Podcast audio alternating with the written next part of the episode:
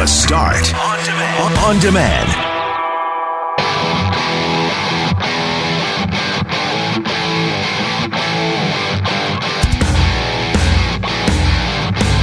The Waverley Underpass is finally open. It opened this morning. Actually, it opened yesterday. It quietly opened on Sunday.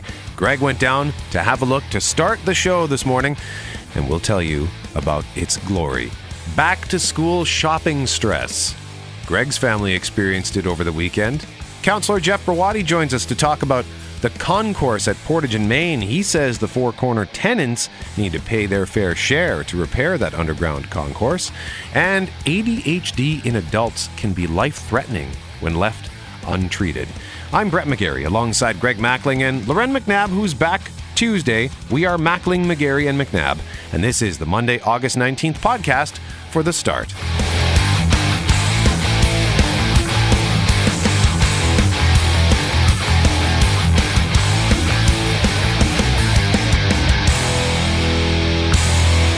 It's Mackling and McGarry. McNabb is back tomorrow. Sort of. We'll explain what that is. And I guess I should say sort of Mackling because he's not in studio. I'm all alone in studio because Greg has gone out into the wilderness. And Greg, is it glorious? Oh my gosh, Brett McGarry. Do you remember that Seinfeld episode when Kramer paints the over the lines with the black paint to give extra wide lanes on his stretch of the uh, of the freeway. Yeah, this is uh, very similar here for a lot of Winnipeggers right now. Let me tell you, to come through Waverley and Taylor and not have to worry about whether or not there's a train or two trains crossing is uh, pretty welcome news and a welcome event for a lot of people, my man. Yeah, I remember when the Plessis underpass finally opened. That one took forever, but when it finally opened, the first time I went through it, it was such a fantastic feeling to not have to worry. There, there wasn't a train going over at the time, but I didn't care. It just felt so good to know that I would never have to deal with that ever again. And now at Waverley, because that that the thing with Waverley in particular, uh, like that was the route that I always took to head out to, of course, LaSalle to go to, to Kingswood. But it was always a crapshoot. It was the fastest way when there wasn't a train. But when there was a train, mm-hmm. as you pointed out, the, the, the chances of hitting a train are 50 50 basically for me. And the chances of getting two trains are, I would say, one in four it happens every time. So yeah, man, I uh, I'm excited just to go out there to to have a look. I guess it opened quietly last night. Yes, it was interesting. I was watching Twitter, and all of a sudden, you started seeing people posting pictures. And let me tell you, some of these pictures have this uh, underpass looking just like it would in a drawing. You had to do a double take and go, is that the conceptual drawing or is that an actual photograph? Well, I can tell you from driving through it, the grass is green as can be, the blacktop is black as can be, the lines are as yellow and white as can be, and it is quite idyllic, uh, for lack of a better terminology. When you go through here, it's exactly as presented in uh, a lot of the pictures and the and the conceptual drawings you might have seen over the years. It's fantastic. Of course, not all the lanes are open, Brett. Uh, you still cannot turn onto Taylor. I guess that's westbound from northbound Waverley because they're still working on that intersection a little bit. And the other change that a lot of people are looking forward to is the fact that uh, now Taylor is not just one lane in each direction, it's going to be two lanes in each direction divided all the way from Waverley to Grant. So this has reshaped this whole area of the city. And then about a year from now, you also have the uh, Southwest Transit Corridor going into service. So this whole area is going to see a massive change, uh, not only now and next year, but over the years to come as there's more uh, development planned for just uh, east of where the Humane Society is on Hurst Way there. And uh, yeah, this is this is an ever evolving part of the city for sure. But just as we have one traffic headache finally alleviated somewhat, we have a new one to, to remind everybody about for this morning: the Louise Bridge is now closed for the next two weeks. So that's going to be a headache for a lot of people and will likely create some bottlenecks on a variety of routes. Like Provencher comes to mind. I guess if you want to use the Disraeli and maybe make your way to Talbot, that's going to be tough. Uh, might funnel more people towards Marion, where then you could end up hitting a train at Archibald. So, um, yeah, that's a that's a big one for anybody coming from east uh, the east side of Winnipeg. Yeah, and even if you don't drive a car, Brett, uh, there are several bus use, uh, pardon me, bus routes that utilize the Louise Bridge, and so that's going to alter their path.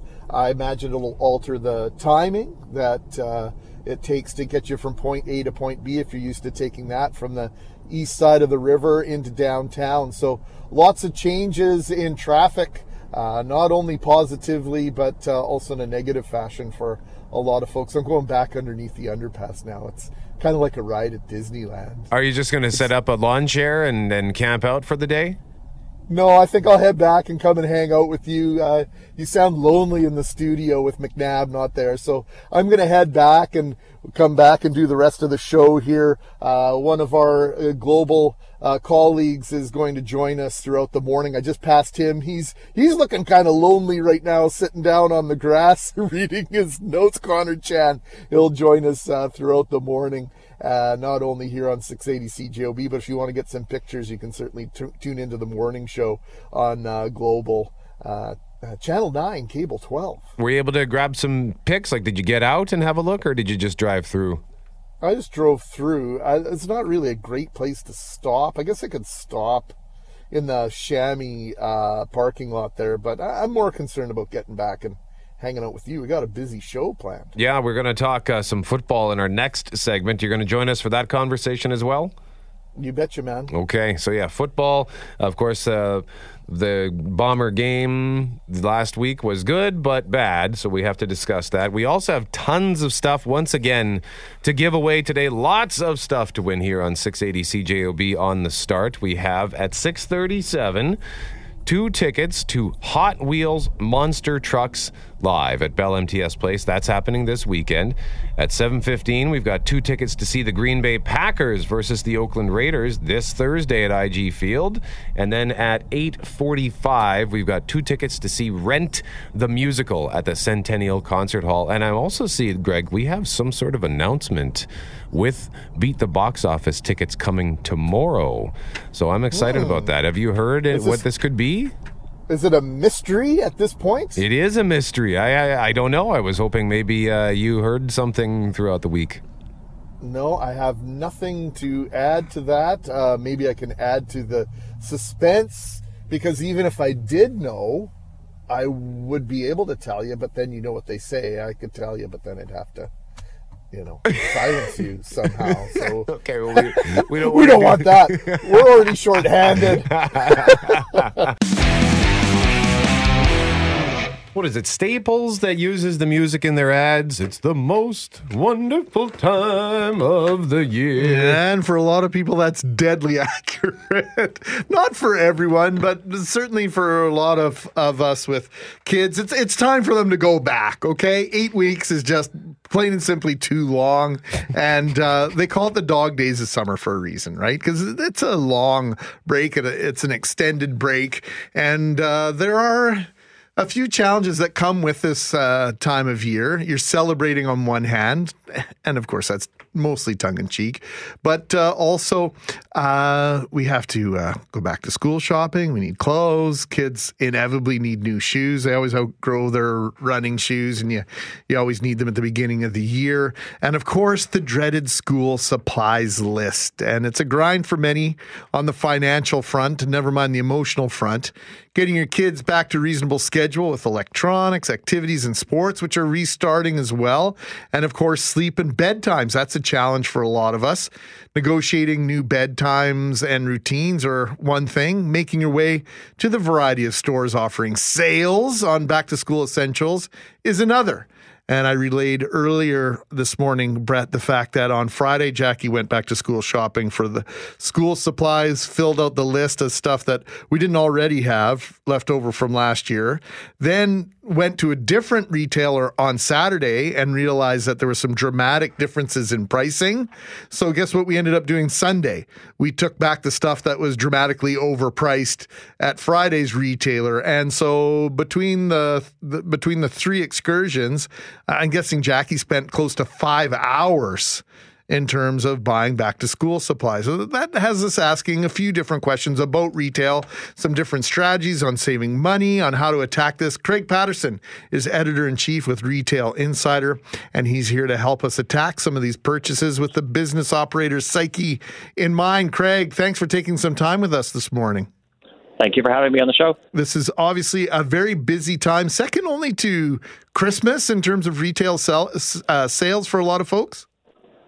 That's right. Uh, consumers are spending, I think, an average of $168 per child in Canada. That's the statistic that I heard, and that's for uh, school age, and then uh, close to 200 for uh, post-secondary students. So it's a ton of money. It's uh, it's an expense that, that sometimes we don't save for.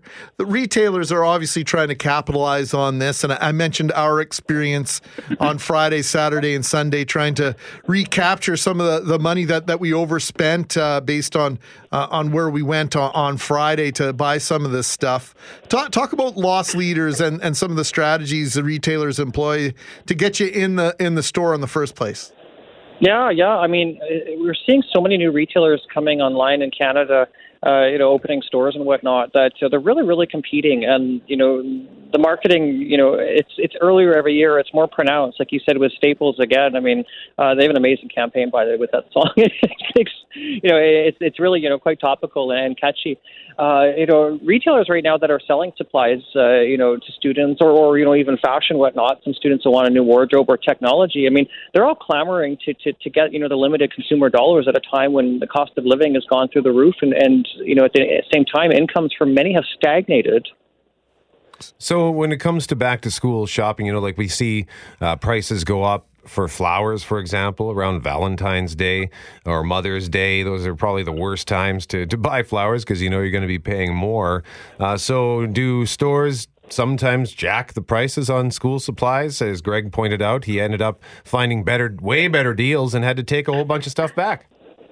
Well, I wouldn't say that they jack the prices up. I mean, typically, you know, a retail price should hopefully be somewhat consistent, but some retailers are going to, you know, discount certain products, and whether or not that would be something from this season or something from the past uh, you know, with pens and pencils, I don't think people even buy those anymore. But with you know, whatever items you know students are using nowadays, uh, uh, you know, it doesn't matter if it's you know perhaps in season unless it's technology. But uh, um, you know, there's going to be, I think, a bit of a price war. I mean, like you said, you know, you've got some retailers that are charging full price and expect that they can do so, but if you've got other retailers undercutting them, uh, you know, uh, if others are going to compete, they're going to have to, you know, either do something, you know, interesting from you know a, a non-price perspective to bring consumers in, uh, you know, offering perhaps a premium product, looking for, you know, catering to wealthier shoppers, or they're going to have to reduce their prices as well.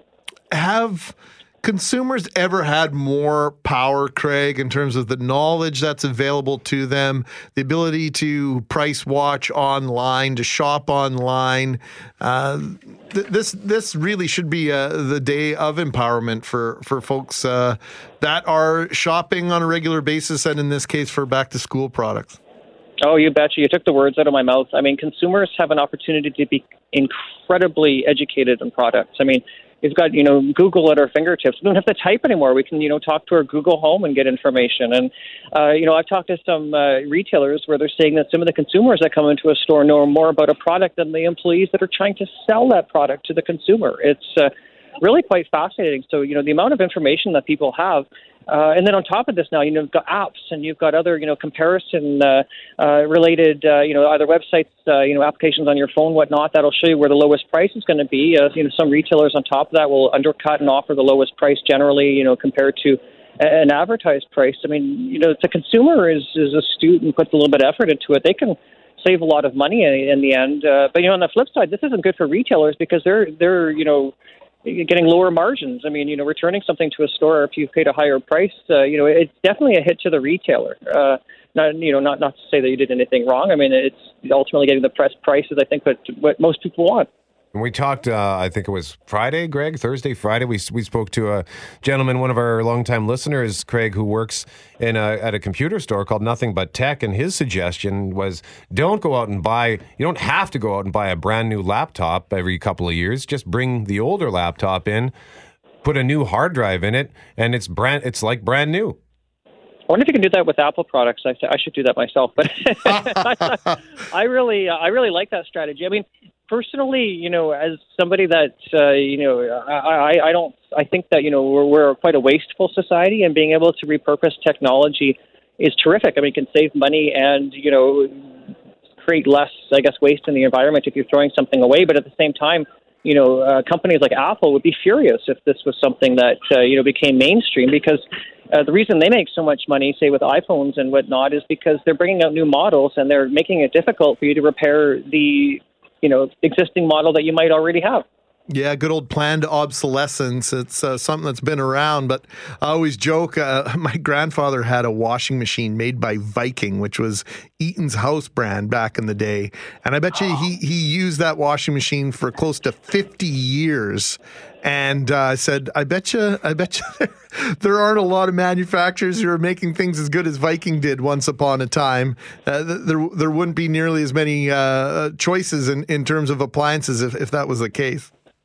That's right. I mean, some products are actually designed to fail with uh, with time. I mean, there there is an opportunity, I think, to make things to last a lot longer. I mean, Thomas Edison's light bulb is still burning, and my uh, younger brother, who's an engineer, I mean, they teach. Uh, uh, you know, engineers basically to create a lifespan, a lifespan for certain products. You know, they'll burn out or break or you know wear out. I mean, there is a mathematical formula, and uh, you know, I'm not privy to all of that in terms of uh, you know what's happening, say with shoes, whatever. But uh, nevertheless, you know, there is a limited lifespan on most things that we have, and it probably could be longer if it was designed better. But that, the same time, it would cost more money, and retailers would make less money because you wouldn't have to keep buying new stuff. Craig Patterson, editor in chief with Retail Insider, talking back to school shopping this morning. Thank you so much for the time, Craig. We appreciate it. Thank you for having me. 915 on 680 CJOB. The question of the day at cjob.com. Are you stressed about back to school shopping? And the answers are yes, send help, no, I got it covered, and no kids, no worries. And so far, 89% no kids, so no worries. okay. Well, that's because everybody else is busy shopping. 11% say no, I got it covered. So far, not a single vote for yes, send help. Question of the day brought to you by Credit Aid, helping Manitobans get out of debt since 1992. Visit creditaid.ca, call 204 987 6890. You wanted to discuss something about the Winnipeg Free Press today. Yeah, I, I wrote this up, so uh, this isn't off the top of my head. So if it sounds like I'm reading it, I am. Uh, but uh, wanted to put some thoughts to paper here uh, to try and be as concise as possible. Uh, every day we come to work, and our goal is to inform you the biggest stories of the day, to share some obscure news items that may have been missed by you to speak uh, to the newsmakers themselves, expert commentators, and the reporters and journalists covering the news events firsthand. Hopefully, we do that in an informative and entertaining fashion. Now, I don't need to tell you how radio works, but in exchange for the time you spend with us, we share commercials from our advertisers. It isn't a complicated relationship. It is one that has changed over the years as audio and news on demand via the internet means you don't have to wait for Jeff Braun's newscast at the top and the bottom of the hour. We have modified the way we share our programming online, live stream, podcasts, and live streaming with video on social media in some cases. This sea change is in how you get your information has been felt by television networks and newspapers as well. On Saturday, the Winnipeg Free Press and reporter Ryan Thorpe debuted a fantastic piece of work about a neo fascist group doing its best to recruit members in the city and around the province. Ryan put himself in harm's way to get the so- story, as did another reporter who went underground for this. The Free Press obviously compensates Ryan and this other reporter for their work, but how does the Free Press earn its money? 15 years ago, as from the more than half of Winnipeggers who either had a daily subscription or people who purchased the paper from a retailer. Today, today it is through retail sales, subscriptions, home delivery of the physical paper and or digital. And in the eyes of many, the dreaded paywall. The number of people physically reading a newspaper has dropped by half across North America in the past 25 years. The number of Americans with a daily newspaper subscription has dropped by half since 1990. The many, uh, many newspapers have discontinued print editions altogether, or the number of days that they print, or they've gone out of business. The reasons for this change are many. The point is this there were a number of people who were dismayed by the fact that Ryan Thorpe's journalism wasn't available for free online. At least one person was compelled to share a digital backdoor to a free version of the article. The debate over access to this work and others was heated. Both sides made very strong points as to why the article should or shouldn't live in the public domain. What should be free? Why are we hesitant to pay for exclusive work from publishers? Has this access to information made it more difficult to produce unique works of germ- journalism almost impossible? James Turner is a journalism instructor at Red River College. He will shed more light on this for us, give us his opinion, his insight when he joins us at 8:37. The paywall, and you you use the correct term, the dreaded paywall. I understand why the paywall is there for certain sites. I think is it the Guardian or the Independent uh, sometimes will throw up a paywall.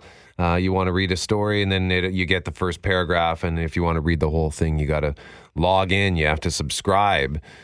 And I admit, most times I just bail out and try to find the information somewhere else. And if I can't, I just sort of give up on it. I don't, I don't subscribe to these things. But sometimes I wonder, should I? And I also wonder, why are we so hesitant to to pay for this stuff if it's a trusted source of information?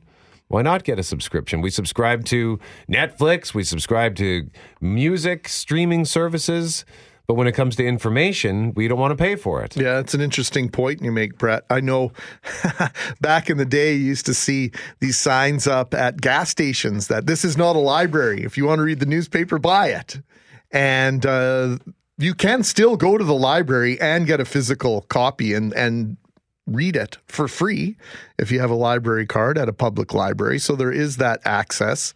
I think the internet for so long has spoiled it, spoiled us with free content that now to change that attitude around, well, now you might have to pay for it. You pay with time or you pay with money, right? Two currencies in life. Yep. And in the radio example that we gave you, you pay with some of your time to, to listen to the advertisements online. Those digital commercials, they just aren't replacing the revenue that they used to get from print commercials. And in television, they're dealing with the same thing. The revenue does not equal what they got for over the air broadcasts. So it's a conversation uh, that's been going on for a while. Uh, it was really highlighted this weekend with this tremendous piece of journalism uh, by the Winnipeg Free Press. We mentioned earlier, Brett, that on Saturday, the Winnipeg Free Press and reporter Ryan Thorpe, along with the help of another unnamed reporter, debuted a fant- fantastic piece of work about a neo fascist group doing its best to recruit members in the city and around the province. Ryan put himself in harm's way, as did this other uh, unnamed journalist. The Free Press obviously compensates these individuals for their work, but we ask the question how does the Free Press earn its money? 15 years ago, it was from the more than half of Winnipeggers who either had a daily subscription or people who purchased the paper from a retailer. And just a sidebar Winnipeg had one of the highest rates, Winnipeg Free Press had one of the highest reader rates anywhere in North America. Wow. Uh, Winnipeggers love and, and love their newspapers for a long time. Today, they get their ge- generate their revenue in part, uh, of course, through their their sales uh, of advertising. But uh, how do they get their how do they get their readers through retail sales subscriptions of home delivery of the physical paper and or digital delivery and in the eyes of many the dreaded paywall there were a number of people who were dismayed by the fact that Ryan Thorpe's journalism wasn't available for free online. At least one person was compelled to share a digital backdoor to a free version of the article. What should be free? Why are we hesitant to pay for exclusive work from publishers? And has this access to information made it more difficult to produce unique works of journalism almost impossible? James Turner is a journalism instructor at Red River College, and he joins us now. Good morning, James. Hi, nice to be here. Always great to talk to you, James. So, uh, you know, we don't necessarily have to speak specifically uh, about what went down this weekend, unless unless you have some comments on it. Well, let me ask you. I mean, in your intro to the segment, you called Ryan's piece a fantastic piece. Let me ask you, as a, as a fellow journalist, what made it a fantastic piece? Its uniqueness, the lengths to which uh, that were the lengths that were gone to get the story, to embed and to do something that I think uh, uh, a lot of other journalists were speaking to each other behind the scene about how do we cover this story, and they went all in and did this the old-fashioned way, in my opinion, James. No, I, I completely agree. The amount of legwork that it took to put that piece together was, you know, um, something we don't see a lot of in Winnipeg anymore. Um, but the whole point is is that that's the kind of material that people want to read right? They want information like that. They want to see and experience these things you know at firsthand for the most part. And they want in-depth uh, examinations of these really crucial issues. I mean that that piece really gets to the heart of some of the uh, political problems that canada is starting to experience. Um, but unfortunately what i'm seeing and what i saw on saturday was an uh, an unwillingness. I think uh, there's this mentality that um, it's not really it, it's not really worth paying for. And in my mind, uh, that's the exact type of stuff that you should, in fact, be paying for. I think, you know, we struggle in the local media to ask and answer the question. I, I think it's easier asked than answered.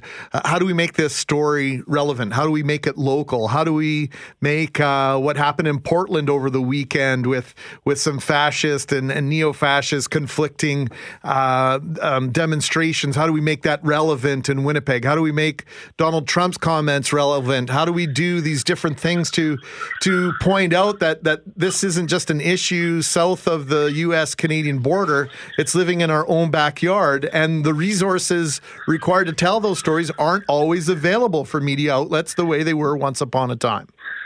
No, of course not. So um, the Free Press goes all in. They take one of their their their good reporters and put him off on an assignment for a couple of weeks, if not much much much more time than that and that is expensive. Uh, it's not as if he's working for free, and nor should he be working for free. But nonetheless, that's a resource that the the paper no longer has to cover daily news, to do uh, stories of the day, things like that, because of their belief in wanting to tell this story in a way that impacts local Winnipeggers, right?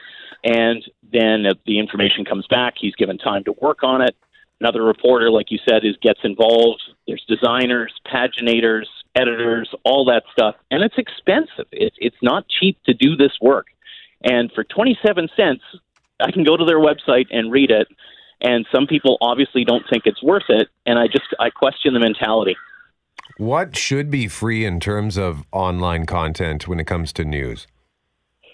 You know, it's a great question. Um, uh, I think it's fair to say that there's a lot of sort of commodity news.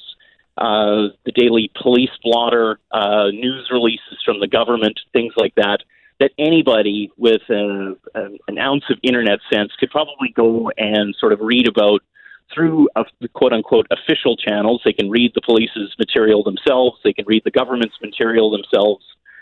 Um, often those stories are they can be kind of short until, of course, the journalist starts to dig into it and find faults or holes or different angles or whatever it might be. But just simply covering the daily news, hey, this is happening now. I think I think that's fair game in terms of like putting it out there for free. But the minute you start paying an employee to start digging around, asking questions, and coming up with things that that don't fit necessarily the official narrative, that's where the value in journalism starts to become apparent, and that's where people need to start ponying up. And I agree with you on so many fronts here, James. It's this idea of a Canadian press article that's available uh, in every single publication across across the country. Not to put down what the Canadian press does, but Well, let's be let's be clear about that. Canadian Press is a, is a wire service that all or that many many newsrooms uh, subscribe to. They pay a handsome fee every year to to have that material available for their readers. absolutely. Locally, locally, what that translates into is a lot of national news, a lot of international news, and uh, we have two CP reporters uh, in Winnipeg, Steve Lambert and um, and uh, uh, pardon me, Kelly Malone, who cover local issues. I think from a national focus um, for CP. And often those stories are, you know what, they're they're quite exclusive and in depth as well. So it's it's a value to that that uh, publication to have them covered. Yeah, I agree. I agree, and uh, I'm. I was starting to think that that maybe those were the type of stories that that need to be available to everyone. But but perhaps I'm I'm mistaken on that front. What I'm more talking about is um, uh, you'll get a notification later today of whether the police are holding a news conference.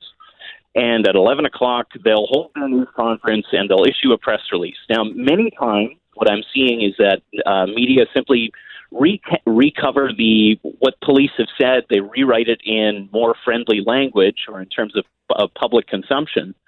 But that's commodity news. It's nothing that anyone, again, with an ounce of internet sense, can't go and find out for themselves.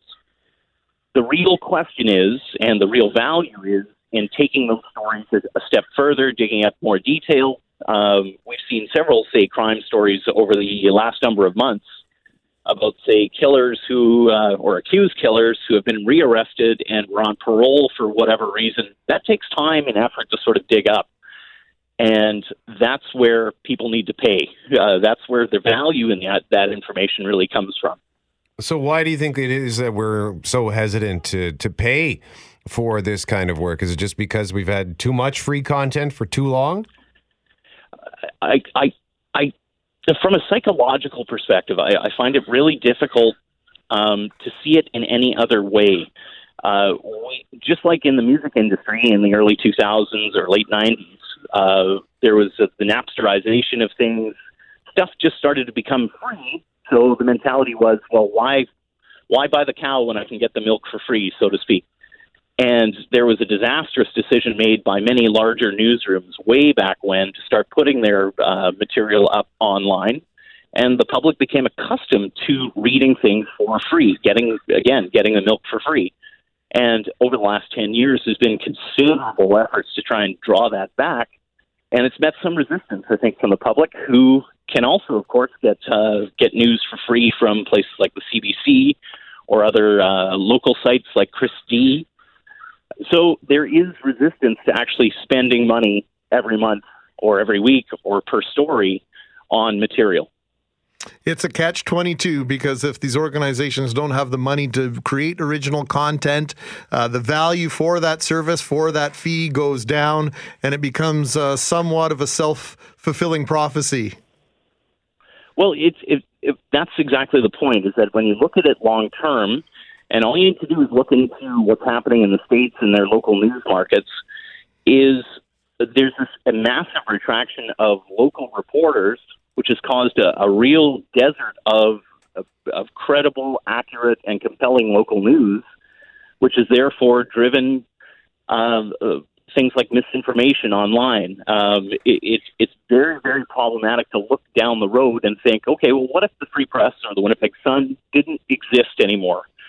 That's scary. It's scary for Winnipeg because we would have so much less local coverage to understand Winnipeg and sort of see what its various issues are and be able to understand and make decisions based on that.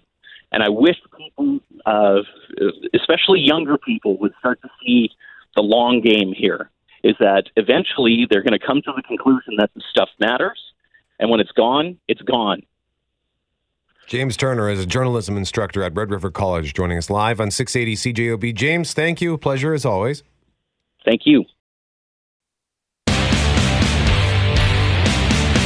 But right now in studio, Greg, who is sitting to your left? My city councilor. He doesn't have to come knock on my door. He's right here. Uh, Jeff Browaty, city councilor for North Kildonan, joins us this morning. Morning, Jeff. Good morning, gentlemen. Big uh, big day for folks in the south part of the city experiencing what we did. What almost eight is it almost eight years ago that the Chief Peguis Trail? It'll be eight years in December, actually, right? Yeah. You know, so uh, we know what new infrastructure can do for a community. It, it changes the, your ability to to to go either across town or just to go across a section of the city of Winnipeg. So it, it's a big deal. These investments are critical. They are. I mean, Winnipeg is a growing city. All the different quadrants are growing, and we need this infrastructure.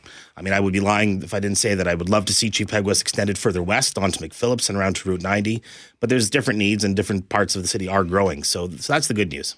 So one issue that you and I have been on opposite sides of pretty much from uh, the get go is Portage and Main, and your side won uh, the plebiscite in October to to keep Portage and Main closed to pedestrians. But for 40 years, the underground uh, concourse has been in service, and it's starting to show its age. Yeah, without a doubt, Greg. It's looking a little tired at this point. Um, there hasn't been a lot of investment in keeping it up. It doesn't meet uh, modern accessibility standards for people who have mobility issues. So it's time to to look at it. Um, there were 40 year um, access agreements. The original uh, Four Corners did contribute to towards its original construction. At this point, uh, we need to go back to those uh, original partners talk to them and figure out how we're going to move forward. Uh, the city, we got an email, uh, council received an email on Friday from the acting CAO uh, indicating that um, a report had come back to the city in May doing a condition assessment, like what's wrong, what needs to be replaced, where are the various systems at, whether it's escalators, heating, venting, air conditioners, um, uh, structural systems. We understand, you know, what, what about the membrane that keeps the water out?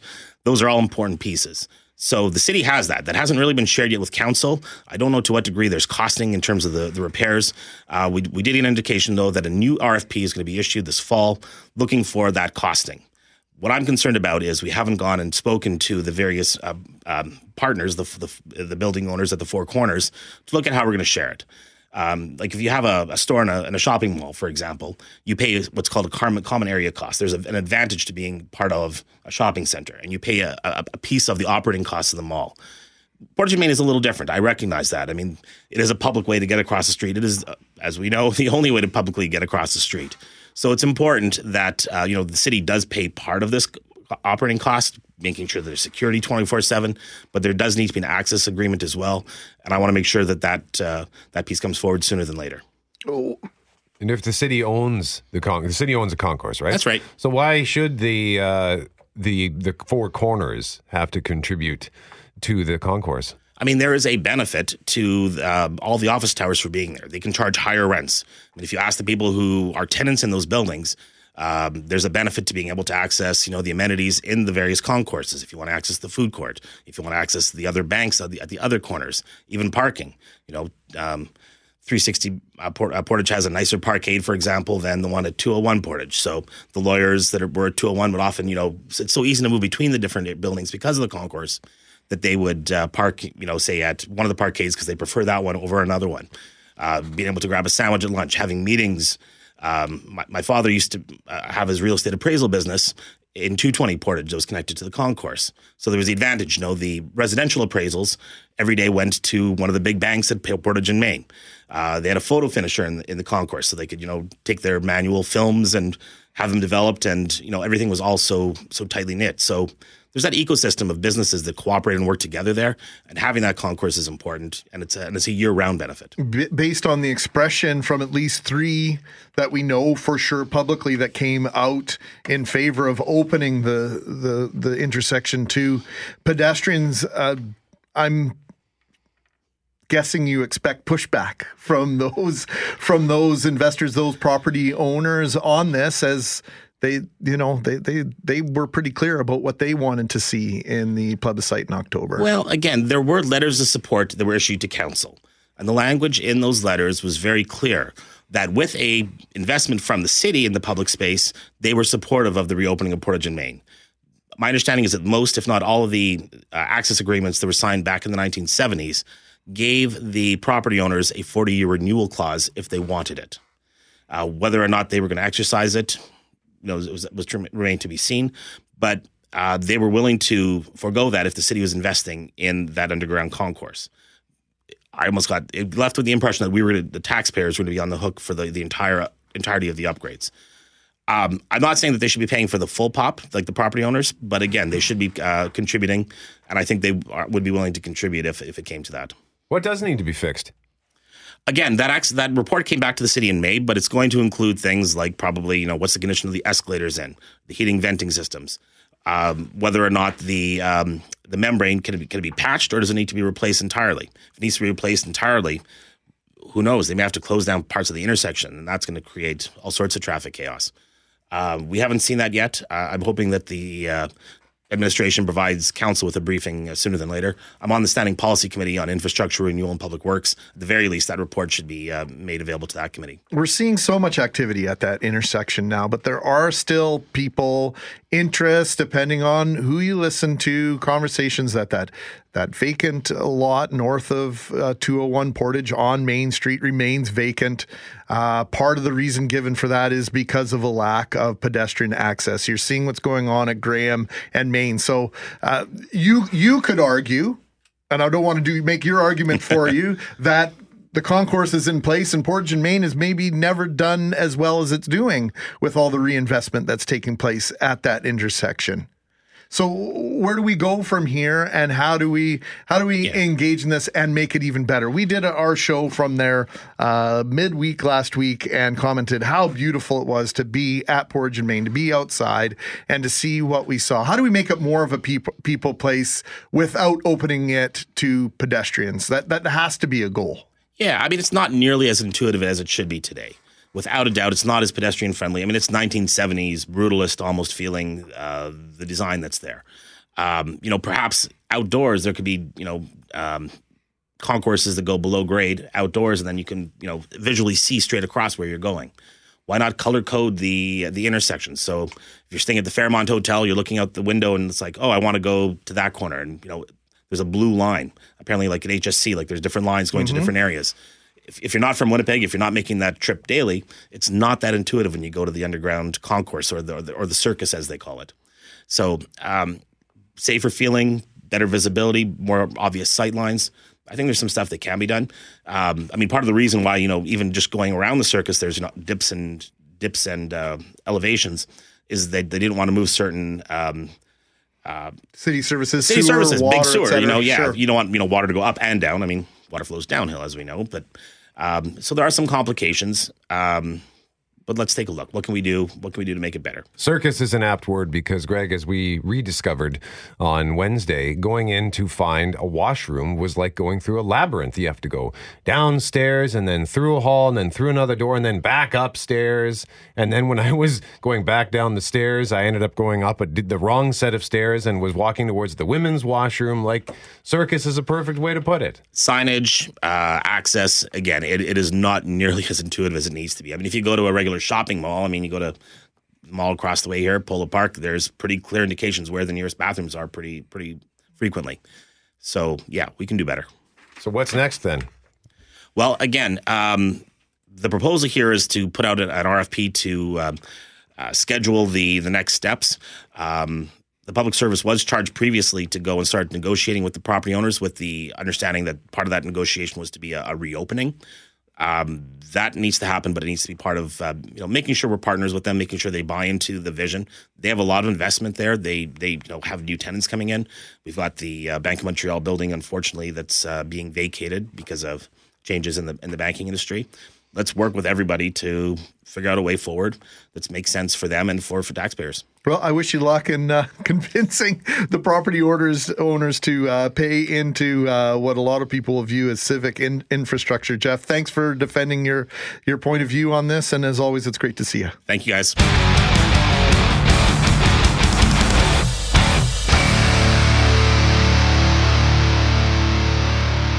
Let's talk right now about polls and the effect they have on voters. Yeah, over the weekend, Brett, one media outlet published a public opinion poll which originally purported to suggest the provincial conservatives and the NDP were in a dead heat would have been the first poll to indicate this in a very long time. A group called Converso out of Toronto later pulled the poll, citing what it was calling uh, weighting issues, quote unquote. Bonnie Staples Lyon, Director of Public Affairs at Changemakers, she's been a big part of monitoring and commenting on elections and election campaigns for a long time here on 680 CJOB. Joins us now. Good morning, Bonnie.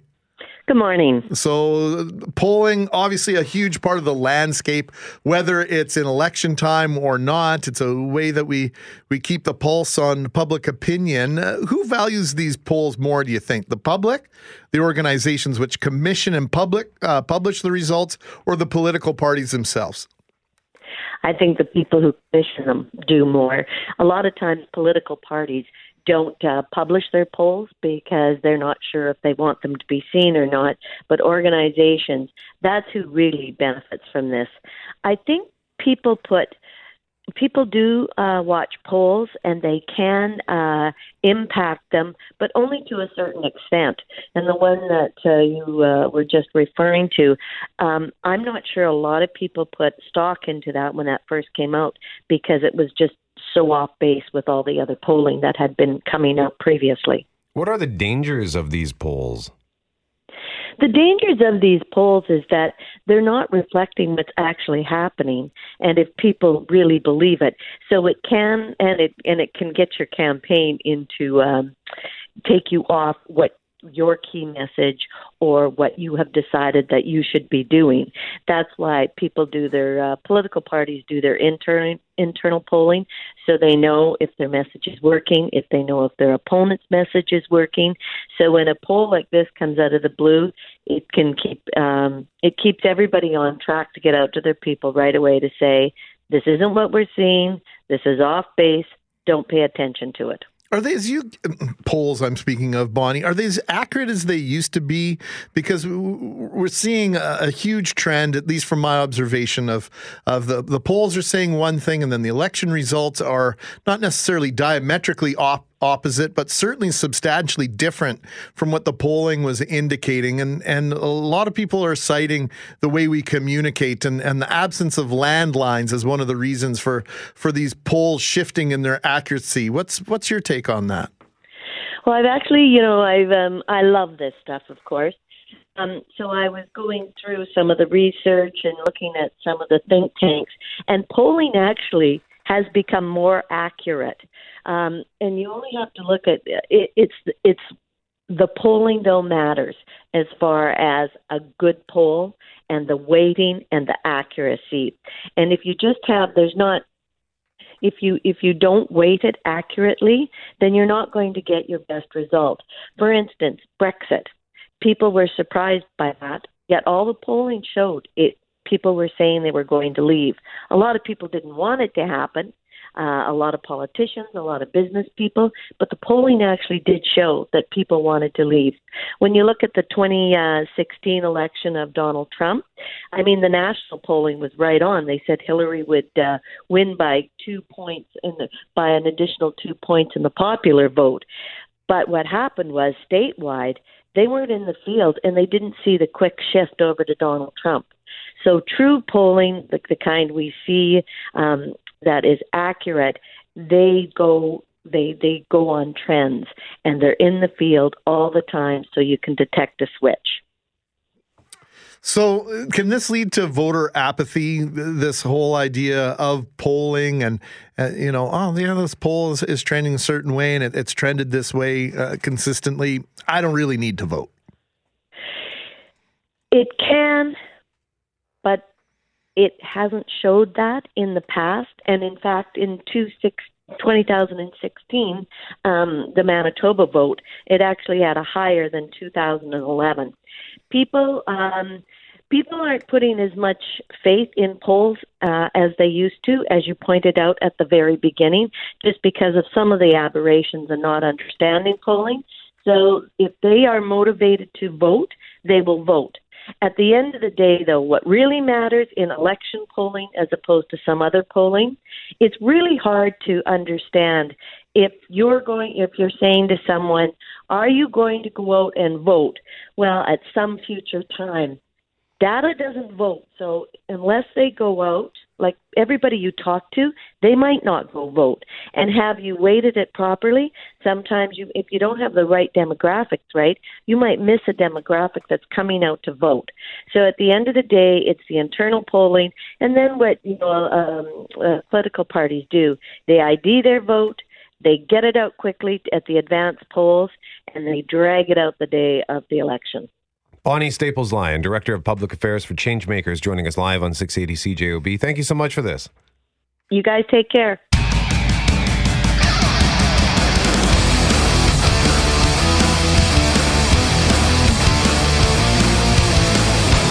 Now we got to switch gears to something that probably, Greg, the both of us are, are mildly uh, affected by. You know what? You, you say that uh, maybe somewhat in jest, but I would agree with you. There's a real potential here. By now, we have all heard the letters ADHD used in concert, but have you heard of adult ADHD? Uh, my name is Dr. Tim Bilkey. I'm an adult psychiatrist.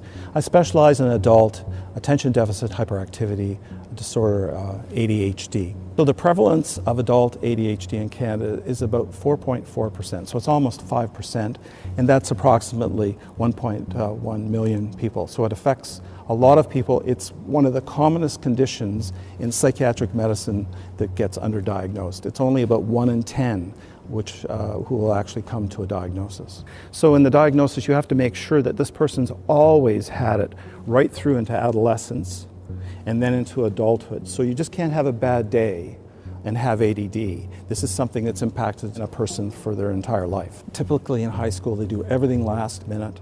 They're often very smart, but they're, they're resorting to these last minute strategies. Teachers will start to say, We know you could do a lot better, you're not applying yourself. So if you've had a lifelong experience of being told that we know you're really smart, you just need to pull up your socks, which is great advice for a person who has socks to do their bills and taxes. And what they often say to themselves is, I'll do that later, I'll do that tomorrow. Now, the symptoms aren't the same for everyone, but ADHD is often debilitating. People with ADHD can also experience issues with their working memory, which means they'll walk into a room and forget why they're there. Most people have some or all of these symptoms at some point in their lives, which can make it difficult to know when it's actually ADHD. Meghan Collie, national online journalist for Global News, focusing on smart living and entertainment, has an outstanding feature available for us online and for you online and joins us now on the start. Good morning, Meghan. Hi, how are you? Doing great, Meghan. Outstanding work on this feature. I wanted to thank, thank you, you for it first and foremost. What drew you to this story? Uh, it's funny. We were talking about it in um, within our team here at Global News, um, and what we're finding is we have friends now who have children who have been diagnosed with ADHD, and the more that happens, the parents themselves start to realize that a lot of those uh, can those um, symptoms apply to them too. Uh, you know, uh, that's interesting that you say that because um, uh, we've sort of gone down the preliminary road uh, with one of our with, with, one of our kids, just uh, concerned about certain things, and and when you start reading uh, the list of of things that you ought to be concerned about, it, it does it does resonate with you and, and you think about your own situation and you have to guard against that because I've mentioned this before, even in med school, they caution, and there's even a, a, little bit of a phenomenon where, where people in medical school, when, when they hear the symptoms of certain diseases and illnesses, go, Oh, I've got that. So you've got to be careful on that front. It, it's Absolutely. A, it's a genuine thing. But the headline for this is ADHD in adults can be life threatening when left untreated. This, according to one of the experts, or probably uh, more than one. Uh, why is that? I mean, that, that's a that's a really uh, startling declaration. It is, yeah, but I do think that it speaks to the issue with um, ADHD when it's left untreated for a prolonged period of time. So, with adults, obviously, you know, by the time you're 30, 40, 50 years old, you've lived a life. You've had um, experiences potentially with trauma. You have other, you know, aspects of your life that are ongoing compared to children.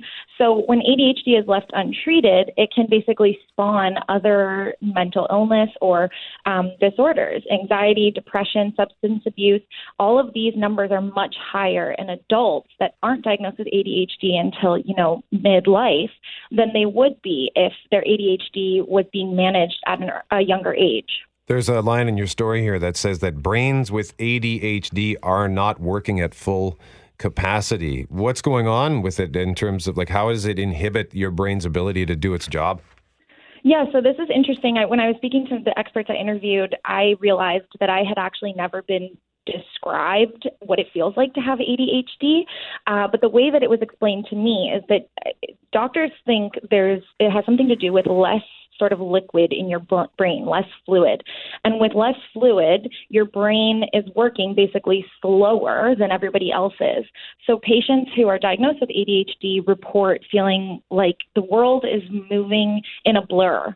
Like when they're trying to um, switch from task to task or even multitask, it's really difficult for them because um, everything sort of blends together. Uh, so, as the doctor said in my story, that's why often the medications you hear about that are used for ADHD to treat it can actually stimulate the brain and make it more active. And some of the adult things that were outlined in that clip that I played from that one psychiatrist uh, can be problematic to the point where real adult situations that are going left unattended are piling up on you. Exactly. And that is really the distinction that's important to make. You know, you hear a lot of times people say, oh, I'm pretty sure I have ADHD just because, you know, they've had one day where they feel disorganized or like they're behind the eight ball. With with people who are actually suffering from ADHD, this is an ongoing issue that starts to affect their daily life. So they're forgetting things like, you know, putting oil in their car and to the point where they get stranded on the highway or they're forgetting, you know, uh, their kids' doctor's appointments, you know, very important moments in their life that are sort of going um, unattended to. And that's really the issue. And that is why it can cause a lot of anxiety and depression for, for a lot of these people because they feel like they're just not good at life. But it's actually, you know, a larger issue that, that they can get help for. Is it difficult to get diagnosed as an adult? It can be tricky. What a lot of experts told me is that it can be um, more difficult than with children. You know, when a child is suspected to have ADHD, they undergo a, a plethora of psychological tests, but a big indication for a child is in interviews with their teachers, their parents, and looking at their report cards. With adults, you may not have access to some of those resources. So, you know, you have to rely on interviews with a spouse or significant other if there is one. Um, and a lot of, you know, the adult themselves speaking about their life and their experience. The trouble with that is, you know, the average patient, let's say they're 35, 40 years old, they've lived with this condition for 40 years. So it can be tough for them to realize what isn't normal they've never not had their own brain. You know what I mean? Yeah, when you're in the middle of it, it's probably very difficult to, to realize that you're that you're deficient in some areas, and so uh, it often takes somebody from the outside to tap you on the shoulder. And and let's face it, uh, we have a difficult time telling someone when they've got spinach in their teeth. So never mind me going to Brett, hey buddy, I think you might have adult ADHD. Probably not going to happen. One of the other barriers, and I didn't see it mentioned in this uh, in this article, but Meghan, I'm sure you're aware, is the cost to adults in terms of getting diagnosed there's a can be potentially a substantial cost to get all the the testing done. Absolutely, and you know, as with a lot of medical conditions, um, it, the cost is definitely a barrier. Uh, there are some, depending on what province you're in, there are some grants you can apply for, but that is a huge barrier that that needs to be discussed uh, more for sure. And then, uh, just once again, uh, treatment. How does uh, how do you treat? Some an adult with ADHD? Like, do you have to go on a medication? Yeah. So again, you know, as you were saying in the intro, um, the ADHD looks different for everyone. Uh, so treatment will also look different, almost from person to person, perfectly unique.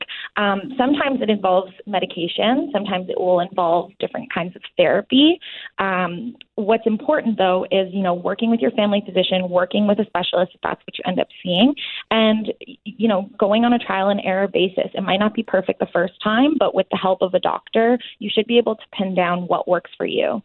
Meghan, it's an outstanding story, and uh, we appreciate you giving us some greater insight into it uh, this morning with us. Thank you so much, and uh, let's talk again. Absolutely. Thanks for having me. Meghan Collie, national online journalist focusing on smart living and entertainment with Global News, joining us live on 680 CJOB. You can read more on that at globalnews.ca.